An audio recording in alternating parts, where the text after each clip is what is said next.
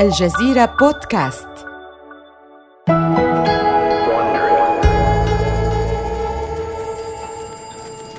إنه يناير عام 1965 بمقر شركة ماكدونالدز الرئيسي في مدينة شيكاغو. يبدو على محاسبي شركة آرثر يونغ عدم الارتياح. لقد أبلغوا المدير التنفيذي لماكدونالدز هاري سانابورن للتو بأنهم يرفضون اعتماد حسابات الشركة لكن سانابورن لا يزال يبحث عن حل وسط بينما يعيد رئيس المحاسبين التأكيد على ما قاله. نعم كما سمعت لن نعتمد دفاتر المحاسبة الخاصة بكم. لن تكون الطريقة التي تستخدمها في الحسابات ملائمة لبورصة نيويورك. يرد سانابورن حسنا. لكن محاسبين لا يرون أي مشكلة بها. ربما لكن معايير شركتنا عالية إننا شركة محاسبة معروفة بسمعتها المميزة وهذا العمل يضع سمعتنا على المحك. أنت تسجل إيرادات الإيجار المستقبلية من أصحاب الفروع الأخرى باعتبارها اموالا موجودة اليوم. هذا غير مقبول ابدا. عليك إعادة تسجيل حسابات السنوات الخمس السابقة. لكننا لا نملك سوى أسبوعين لتقديم الحسابات إلى لجنة الأوراق المالية والبورصة تمهيدا لطرح الشركة للاكتتاب العام. نعم لديك الكثير لتفعله لكن ما لم نعتمد نحن هذه السجلات فلن يتم طرح ماكدونالدز للاكتتاب الأولي في الموعد. أمضى سانابورن عاما كاملا يعد ماكدونالدز للالتحاق بسوق الأسهم فطرح الشركة للاكتتاب العام هو الذي سيضمن استمرار تدفق الأموال اللازمة للحفاظ على تقدمها أمام برجر تشيف وبرجر كينج وكانت المشكلة الأكبر أمامه هي عدم ترحيب مستثمري وول ستريت بماكدونالدز في السوق. فالنخبة المالية تنظر إلى الشركة باعتبارها بائع برجر لا يساوي شيئا. حتى مجرد الحصول على دعم مالي من البنوك لدعم موقفها في الاكتتاب العام كان امرا شديد الصعوبة. رفضت كبرى المؤسسات المصرفية مثل مورغان ستانلي وجولدن مان ساكس مساعدة ماكدونالدز في الانضمام إلى البورصة مما أجبر سانابورن على اللجوء لمؤسسات أقل رقيا ومكانة مثل بين ووبر وجاكسون وكورتيس لكن سانابورن ليس الرجل الذي يتخلى عما بدأه. وخلال الأسبوعين التاليين يعمل سانابورن وفريقه على مدار الساعة على إعادة تحرير دفاتر حسابات ماكدونالدز مرة أخرى.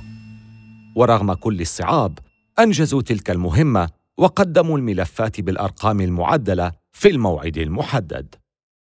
ما زال وول ستريت غير راض عما يحدث. أسقطت مراجعة الحسابات 17 مليون دولار من الأصول النقدية التي تمتلكها ماكدونالدز. كما يحذر سماسرة البورصة سانابورن من ارتفاع سعر الافتتاح للسهم وهو ما سيشكل مصدر قلق للمستثمرين لكن سانابورن تجاهل كل تلك المخاوف الآن أصبح مصير الاكتتاب العام معلقاً بأيدي المستثمرين. ما سيحدث لاحقاً سيكون بالغ الأثر، ليس فقط لماكدونالدز. فإذا انضمت ماكدونالدز إلى سوق الأسهم كأول سلسلة مطاعم للوجبات السريعة في البورصة، فإن ذلك سيحدد كيف سيرى مستثمرو وول ستريت بقية المنافسين. ويبقى السؤال: هل سينجح سهم ماكدونالدز في الارتفاع؟ أم سيفشل قائد ثورة الوجبات السريعة وينهار؟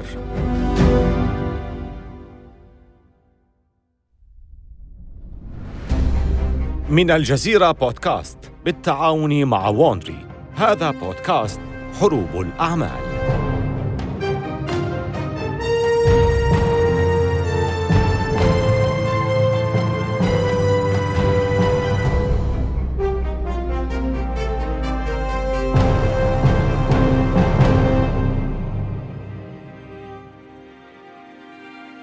في الحلقة السابقة وجد ماكدونالدز حيلة مربحة. وهي أن يشتري أرضاً ويقوم بتأجيرها لأصحاب الامتيازات. ولم يكد برجر كينج يعيد تقديم نفسه عبر منتج جديد وهو وابر حتى ظهر له منافس سريع النمو إنه برجر تشيف الآن يتطلع المتنافسون الثلاثة لجذب الاستثمار الذي يحتاجونه لدعم خططهم التوسعية. تستمعون الآن إلى الحلقة الثالثة: جنون الاستحواذ. التاسعة صباحاً. في الخامس عشر من إبريل عام 1965 في بورصة نيويورك. يستعد المضاربون ليوم آخر مليء بالمعاملات في بورصة نيويورك. يراقبهم المدير التنفيذي لماكدونالدز هاري سانابورن. إنه يوم إعلان الاكتتاب لشركة ماكدونالدز. وهو هنا ليتأكد أن المستثمرين لم ينسوا ذلك.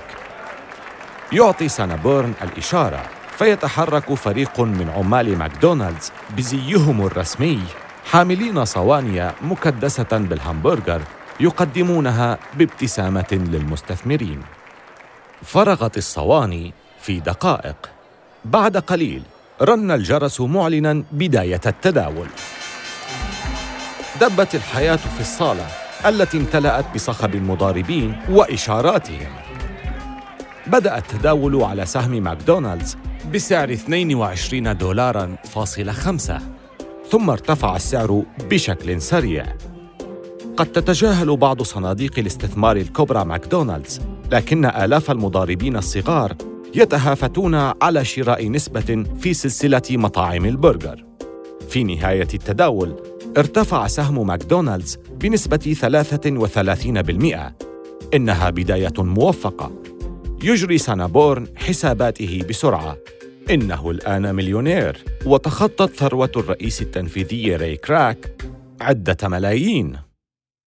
تتبدل أحوال ماكدونالدز مع تحولها إلى شركة عامة صحيح أنها لا تزال مثقلة بالديون إلا أنها تملك الآن الكثير من رأس المال المتداول. لقد انتهت أيام الاضطراب. تتألق الشركة أكثر في سوق الأسهم ويصبح سانابورن حديث وول ستريت. وماذا عن كراك؟ إنه بعيد عن الأنظار وعن الاهتمام. انتقل كراك إلى لوس أنجلوس عام 1962 ليدير الشركة من هناك. وهو ما يتيح لسانابورن حرية أكبر. إنه لا يكترث بالتفكير في آليات تقديم الطعام اليومية بل إنه لا يأكل حتى الهامبرجر الآن وبعد النجاح الذي حققته ماكدونالدز يبدأ سانابورن التفكير في إدارة الشركة على طريقته الخاصة لا طريقة كراك. إنه صيف عام 1965 يقوم أوسكار جولدستين صاحب امتياز ماكدونالدز بزيارة المقر الرئيسي للشركة في شيكاغو. وكشريك مؤسس لفروع ماكدونالدز في واشنطن العاصمة فقد اعتاد على تكرار الزيارة كل فترة. لكنه يلحظ تغيرات كبيرة أجريت على المكان منذ آخر زيارة له. أعاد سانابورن تصميم المقر الرئيسي للشركة في شيكاغو. غطى الأرضيات العارية بسجاجيد خضراء والحوائط بأخشاب المهاجني الداكن واللوحات الزيتية الثمينة. بينما كان جولدستين يتأمل التغييرات من حوله جاءه رجل أشعث الشعر متهدل الوجه. أوسكار جولدستين؟ نعم من المؤكد أنك ماكس كوبر. ماكس كوبر هو أول مدير تسويق لماكدونالدز وقد جاءه اليوم جولدستين ليعرض عليه فكرة تشغله. في طريقهما إلى غرفة الاجتماعات يلاحظ كوبر علبة أفلام معدنية يحملها جولدستين. ما هذا؟ تمهل وسترى بنفسك. في غرفة الاجتماعات وضع جولدستين البكرات في جهاز العرض ونقر على زر التشغيل. كان فيلما ملونا لا يزيد طوله عن دقيقة واحدة. شاهد فيها المدير التسويقي لماكدونالدز مهرجا سمينا يتزلج في اتجاه الكاميرا. يرتدي بذلة مخططة باللونين الأحمر والأصفر ويحمل في يده كوب المشروبات الخاصة بماكدونالدز وعلى رأسه قبعة تشبه الصينية. عليها وجبة من ماكدونالدز والتي تتكون من برجر مع بطاطس مقلية ومشروب. إنه إعلان ساذج بسيط غير متقن. لم أفهم ما الذي تعرضه علي؟ هذا رونالد ماكدونالد مهرج الهمبرجر السعيد. إنه الوجه الدعائي لنا في مطاعمنا في واشنطن. قدمنا الشخصية عام 1963 بعد أن تم إيقاف البرنامج التلفزيوني المهرج بوزو الذي كنا نموله. الآن أصبح رونالد نجما في واشنطن. كلما ظهر في متجر ما تحتشد الجماهير لرؤيته. يحبه الأطفال كثيرا ويتوسلون لآبائهم أن يأخذوهم إلى ماكدونالدز لأجله. حسنا قم بما يناسبك. أنت لا تحتاج لموافقتي. لديك الحرية في القيام بما تجده مناسبا لحملاتك الدعائية المحلية. أظن أن رونالد يجب أن يكون الوجه الدعائي لماكدونالدز في عموم البلاد. إنه قادر على أن يحقق ما حققه في واشنطن. وإن فعل فإننا سنسيطر على سوق الأطفال والعائلات. أوه لا لا لا لا هذا لن يحدث. لا يصلح هذا الإعلان لأكثر من حملة دعاية محلية. لا شيء سوى ذلك. يغادر جولدستين غرفة الاجتماعات غاضبا ويسير بخطى واسعة نحو مكتب سانابورن. يستمع سانابورن إليه بانزعاج بينما يحاول هو اقناعه بفكرة رونالد. عليك أن تستفيد من رونالد ماكدونالد. هذا المهرج قادر على فعل المعجزات. هل أنت مجنون؟ لما نقدم مهرجا ليكون واجهة عملنا؟ سأخبرك بالسبب. يقدم جولدستين مجموعة من التقارير المالية لسانابورن توضح الأرقام كيف حول رونالد فروع واشنطن إلى أحد أفضل فروع ماكدونالدز أداءً. تبدو الأرقام مثيرة للإعجاب وهو ما يعجب سانابورن بالفعل. أتفهم وجهة نظرك. مسؤول التسويق الجديد يعتقد أنها فكرة ساذجة لا تقلق بشأنه سنعتمد رونالد في شهر ديسمبر من ذلك العام ظهر رونالد ماكدونالد على شاشات التلفزيون الأمريكية. ها هو رونالد في طائرته التي تشبه البرجر. إنه يحلق عاليا إلى ماكدونالدز حيث متعة الأكل لا تنتهي. لكنه ليس المهرج الذي عرفه الأطفال وأحبوه في العاصمة واشنطن. يظهر رونالد بشكل جديد. مهرج نحيل بشعر أحمر كثيف كما يظهر بملابس جديدة أيضاً بذلة صفراء مع بنطال فضفاض وجوارب طويلة إلى ركبتيه باللونين الأحمر والأبيض مع حذاء المهرج الأحمر. لكنه لا يزال مسوقا من الطراز الأول وفي خلال شهر ترتفع مبيعات ماكدونالدز بنسبة 8% ويبدأ رونالد أولى خطواته في طريق الشهرة. يحقق رونالد لماكدونالدز الأرباح عاماً بعد عام. بينما تسير الأمور بشكل مختلف تماماً مع برجر كينج إنه مارس عام 1966 في ميامي. يجلس المدير المسؤول عن برجر كينج جيم ماكلومور في مكتبه الضيق بأحد فروع برجر كينج في مدينة ميامي. لقد عاد للتو من مدينة نيويورك. كان قد ذهب إلى منهاتن آملاً أن يبدأ عملية طرح برجر كينج في البورصة لكنه لم ينل ما يريد. يرى محللو وول ستريت الذين التقى بهم أن برجر كينج ليست كبيرة بما يكفي كما أنها قليلة الخبرة وليس لديها رأس مال جيد. لا يعلم ماكلومور ما الذي يجب عليه فعله وهو يرى تراجع برجر كينج الكبير في سباق مطاعم الوجبات السريعة.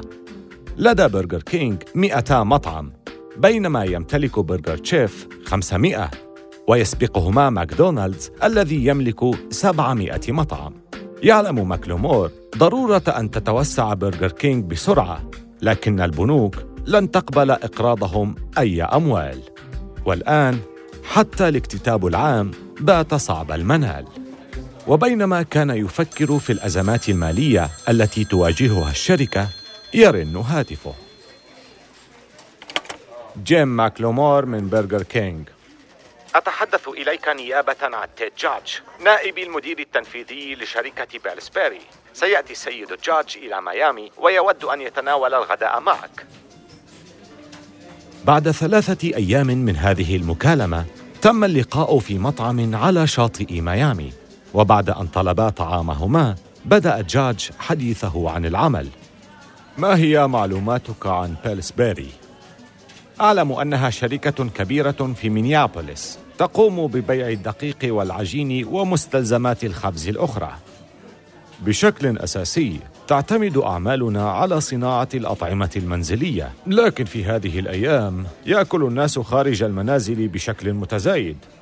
تقود الشركات المشابهة لشركتك هذا الاتجاه السائد وتتحدى قدرتنا على النمو. لذا نحن نود المشاركة في هذا السوق. ولهذا السبب أنا موجود هنا اليوم. نحن نريد شراء برجر كينج تريد شراء برجر أه لماذا نحن؟ لماذا لم تختر أحد منافسينا؟ لأن برجر كينج لديها إمكانيات عظيمة تساعد على النمو كما أننا نحب الروح الريادية في شركتكم بمجهوداتكم وأموالنا سيصبح برجر كينج أفضل مطعم برجر إذا هل أنت مستعد للبيع؟ يعرف ماكلومور الإجابة على هذا السؤال بالفعل يحتاج برجر كينج إلى الأموال التي ستدفعها بيلسبيري كما تعجبه فكرة الربح الكبير الذي سيجنيه. لقد سئم العيش على مرتبه الضئيل. آه أنا مهتم. لنناقش التفاصيل. في الوقت الذي تعقد فيه بيلسبيري وبرجر كينج تحالفا بينهما يواجه أقدم شركاء ماكدونالدز أزمة كبيرة. إنها الثامنة صباحاً. يخطو راي كراك غاضباً إلى مكتب سانابورن في المقر الرئيسي لماكدونالدز في شيكاغو. لقد اكتشف كراك بالأمس أن سانابورن قد أوقف افتتاح أي فرع جديد لماكدونالدز. كان الخلاف بينهما قد بدأ قبل شهور. اختلفا على أسعار الهامبرجر كما تنازعا حول تعيين المديرين التنفيذيين وحتى حول تصميم المبنى الجديد الذي يحتوي على القوسين الذهبيين.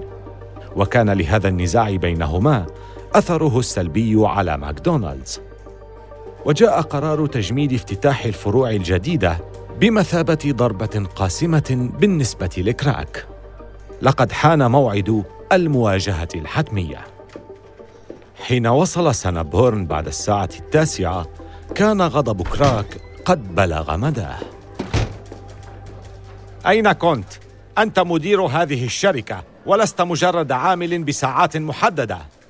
أنا أعمل الساعات التي أحتاجها فقط. لماذا جئت إلى هنا على أي حال؟ أنا هنا لإلغاء قرار التجميد الذي فرضته على المطاعم الجديدة. ليس هذا هو الوقت لإيقاف توسعنا. برجر كينج وبرجر تشيف يتوسعان بسرعة. يجب أن نسرع أيضا. يدور الحديث في وول ستريت عن ركود اقتصادي وشيك. إن حدث ذلك سترتفع الفائدة. ومع أكداس الديون التي نتحملها إذا لم ندخر بعض الأموال الآن سيقضي علينا ارتفاع معدلات الفائدة. هذا هراء. الخطر الأكبر الذي يهددنا هو أن يدركنا أعداؤنا. كنت ستعلم ذلك لو كنت تمضي وقتا أطول في مطاعمنا بدلا من إضاعة الوقت مع رفاقك الأغبياء. لا حاجة لي بإضاعة وقتي في التأكد من نظافة دورات المياه. تخبرني الأرقام بكل ما أحتاج إليه. هذه هي مشكلتك يا هاري. تميز ماكدونالدز ليس قاصرا على المال فقط بل بكونه يسعى دائما إلى الأفضل وإلى تقديم الطعام الذي يحبه الناس بجودة عالية. هل تعلم ما هي مشكلتك يا ري؟ إنك لا تعير المال اهتمامك. إن فعلت ستدرك الهدف من أفعالي. هذا هو القرار الصائب. وبصفتي مدير الشركة فالقرار هو قراري. أنت المدير لكنني المؤسس والرئيس التنفيذي وصاحب الحصة الكبرى في عدد الأسهم في تلك الشركة. أنا الشركة وأنت تعمل لدي. جميعكم تعملون لدي. إذا كان الوضع كذلك فلماذا لا تطردني؟ ربما سأفعل. لا لن تفعل لأنني أستقيل. يندفع سانابورن خارج المكتب. بينما يستمع موظفو الشركة بصدمة لكل كلمة في هذا الحديث. بعد عشر دقائق ينصرف كراك أيضا ليدرك الطائرة المتجهة إلى كاليفورنيا ولكنه ما إن وصل إلى مطار لوس أنجلوس حتى ينتابه القلق حول رد فعل وول ستريت حيال رحيل سانا بورن يلجأ كراك لهدنة مستخدما أسلوبه اللبق ويعود سانا بورن إلى الشركة لكن الشرخ كان قد وقع بالفعل. مع مرور الشهور يتضح أكثر أن سانا بورن غير مقتنع بإمكانية نمو ماكدونالدز أكثر من ذلك. رفع التجميد عن المطاعم الجديدة لكن الشركة كانت تتوسع ببطء. يبيع سانابورن حقوق ماكدونالدز أيضاً بمبالغ زهيدة إلى وكيلين في كندا. أخيراً في يناير عام 1967 يستقيل سانابورن مرة أخرى. لكن في هذه المرة يقبل كراك استقالته. يمكنه الآن التفكير في طريقة يسحق بها منافسيه طريقة تعتمد على النمو أكثر لكن المفاجأة كانت تنتظر كراك. فأكبر منافسيه على وشك الحصول على دعم كبير.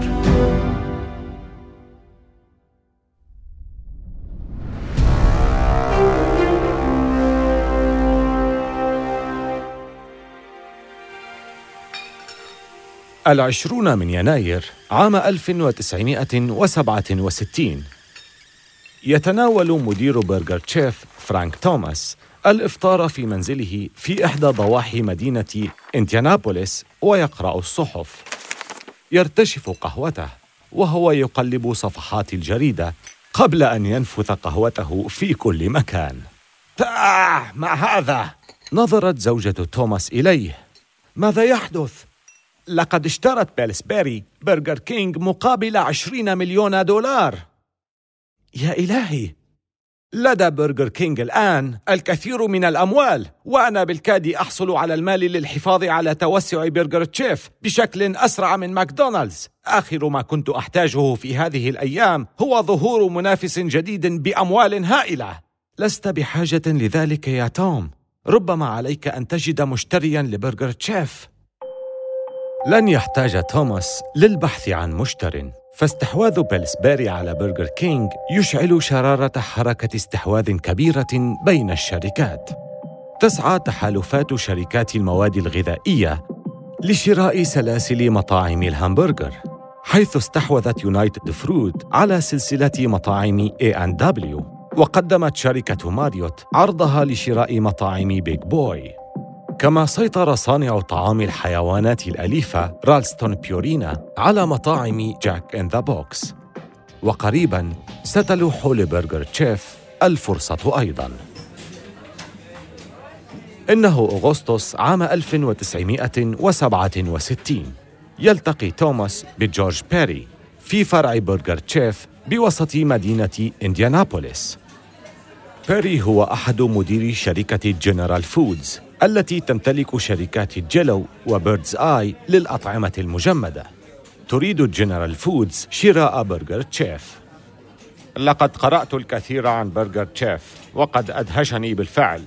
إنكم تحققون نموا أسرع من ماكدونالدز وبرأس مال قليل مقارنة بهم.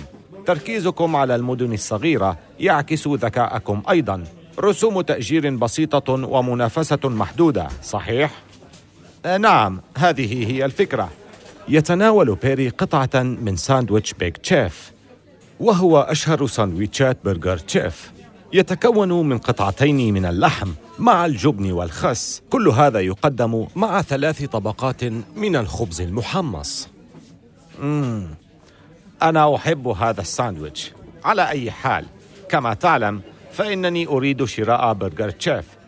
لماذا نبيع لجنرال فودز؟ لأن كلينا يريد أن يرى برجر تشيف في المقدمة. يتغير السوق بشكل سريع. يتم شراء منافسيك من قبل شركات كبيرة وهذا سيصعب الوضع على سلاسل المطاعم المستقلة. هل ترى كيف ينمو برجر كينج بشكل ملحوظ منذ أن اشترته شركة بيلسبيري؟ بدعم جنرال فودز يمكنك التغلب على برجر كينج وماكدونالدز. نجح بيري في إقناعه. وفي عام 1968 اشترت جنرال فودز برجر تشيف. وبعد أن تسلح بأموال جنرال فودز يبدأ توماس بالتفكير بطريقة أكبر. إنه يريد افتتاح 300 فرع على الأقل لبرجر تشيف في العامين القادمين.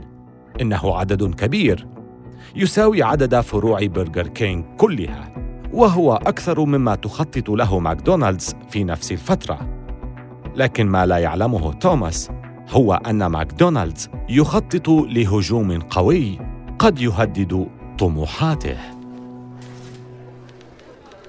إنه مطلع عام 1967 يتحدث صاحب امتياز ماكدونالدز جيم دالاغاتي في الهاتف إلى مدير العمليات في ماكدونالدز فريد تيرنر. يمتلك دالاغاتي الكثير من مطاعم ماكدونالدز في منطقة بيتسبورغ. والحقيقة أن العمل لا يسير بشكل جيد. يعتقد دالاغاتي أن لديه حلاً لكنه بحاجة إلى موافقة تيرنر لتنفيذه. فريد لقد قلت لك من قبل بأن أي ساندويتش بشريحتي لحم مثل بيك تشيف سيباع بشكل كبير. فقط دعني أجرب ذلك. هذا محال. يقوم نظام ماكدونالدز على السرعة والبساطة. قائمة أكبر ستجعل الخدمة أبطأ وتهدد الجودة أيضا. آه ماذا عن فيلي أو فيش؟ لم يكن لدينا ساندويتش سمك في القائمة من قبل ونجح ذلك بشكل كبير. هذا شيء مختلف. لقد قمنا بذلك لجذب المسيحيين الكاثوليك لماكدونالدز في يوم الجمعة. هل تريدني أن أذكرك ببرجر هولا؟ يتذكر دلاغاتي برجر هولا. كان راي كروك يعتقد أن ساندويتش من شرائح الأناناس والجبن سيتفوق على ساندويتش فيلي أو فيش لكنه فشل فشلا ذريعا. نعم لكننا نعرف أن ساندويتش البرجر ذا الطبقتين مألوف لزبائننا. دعني أجرب ذلك. إن لم تنجح لن أتحدث في الأمر مرة أخرى. آه حسنا. لكن بشرطين. ستقوم بتجربة ذلك في مطعم واحد فقط وتستخدم خبزنا المعتاد. إن لم تحقق نجاحا خلال ستة أشهر لا أريد أن أسمع شيئا عن هذه الفكرة مرة أخرى. حصل دلغاتي على الإذن وشرع في التنفيذ. يكتشف سريعا أن خبز ماكدونالدز المعتاد صغير جدا وهو ما حول الساندويتش الذي يحتوي على قطعتين من اللحم إلى فوضى عارمة.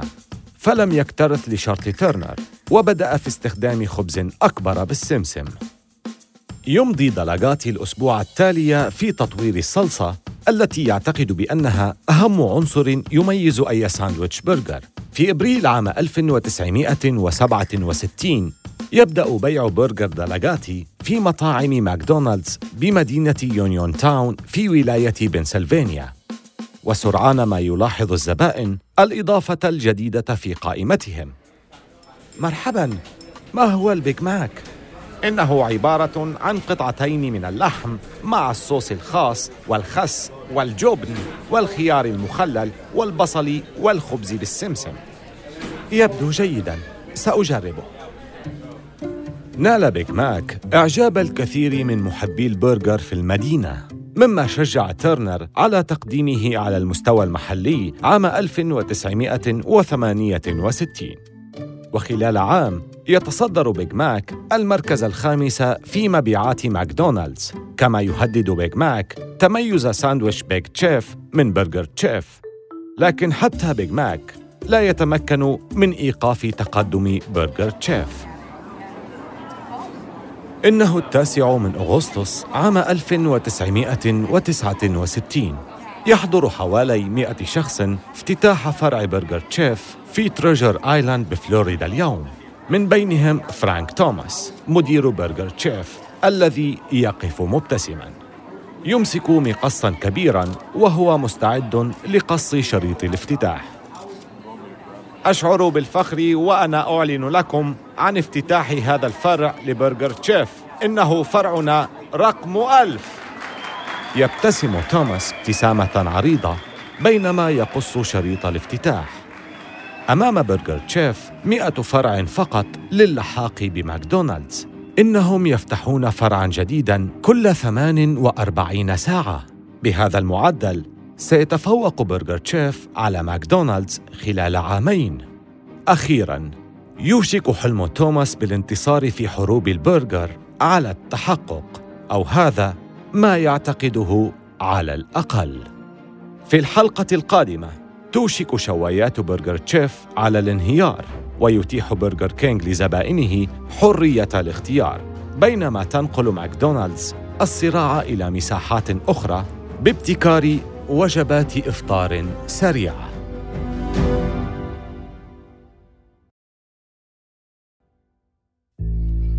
آمل أن تكونوا قد استمتعتم بهذه الحلقة من حروب الأعمال. استمعوا إلى حلقاتنا عبر أبل بودكاست وجوجل بودكاست وشاركوها مع أصدقائكم. ولا تنسوا زيارة موقعينا على الإنترنت podcast.aljazeera.net و wandry.com وملاحظة سريعة حول المحادثات التي سردناها. لا يمكننا أن نعرف بالضبط ما قيل ولكن هذا الحوار مبني على أفضل الأبحاث التي قمنا بها. هذه السلسلة من حروب الأعمال قدمها في نسخة اللغة الإنجليزية ديفيد براون وكتب القصة تريستيان دونوفان. كبيرة المنتجين هي كارين لوي محررة النسخة الإنجليزية اميلي فروست. وجيني لوير منتجة. وقامت شركة بي اريا ساوند بالهندسة الصوتية والمنتج المنفذ هو مارشيل لوي. أخرج السلسلة هيرنان لوبيز لصالح شبكة وندري.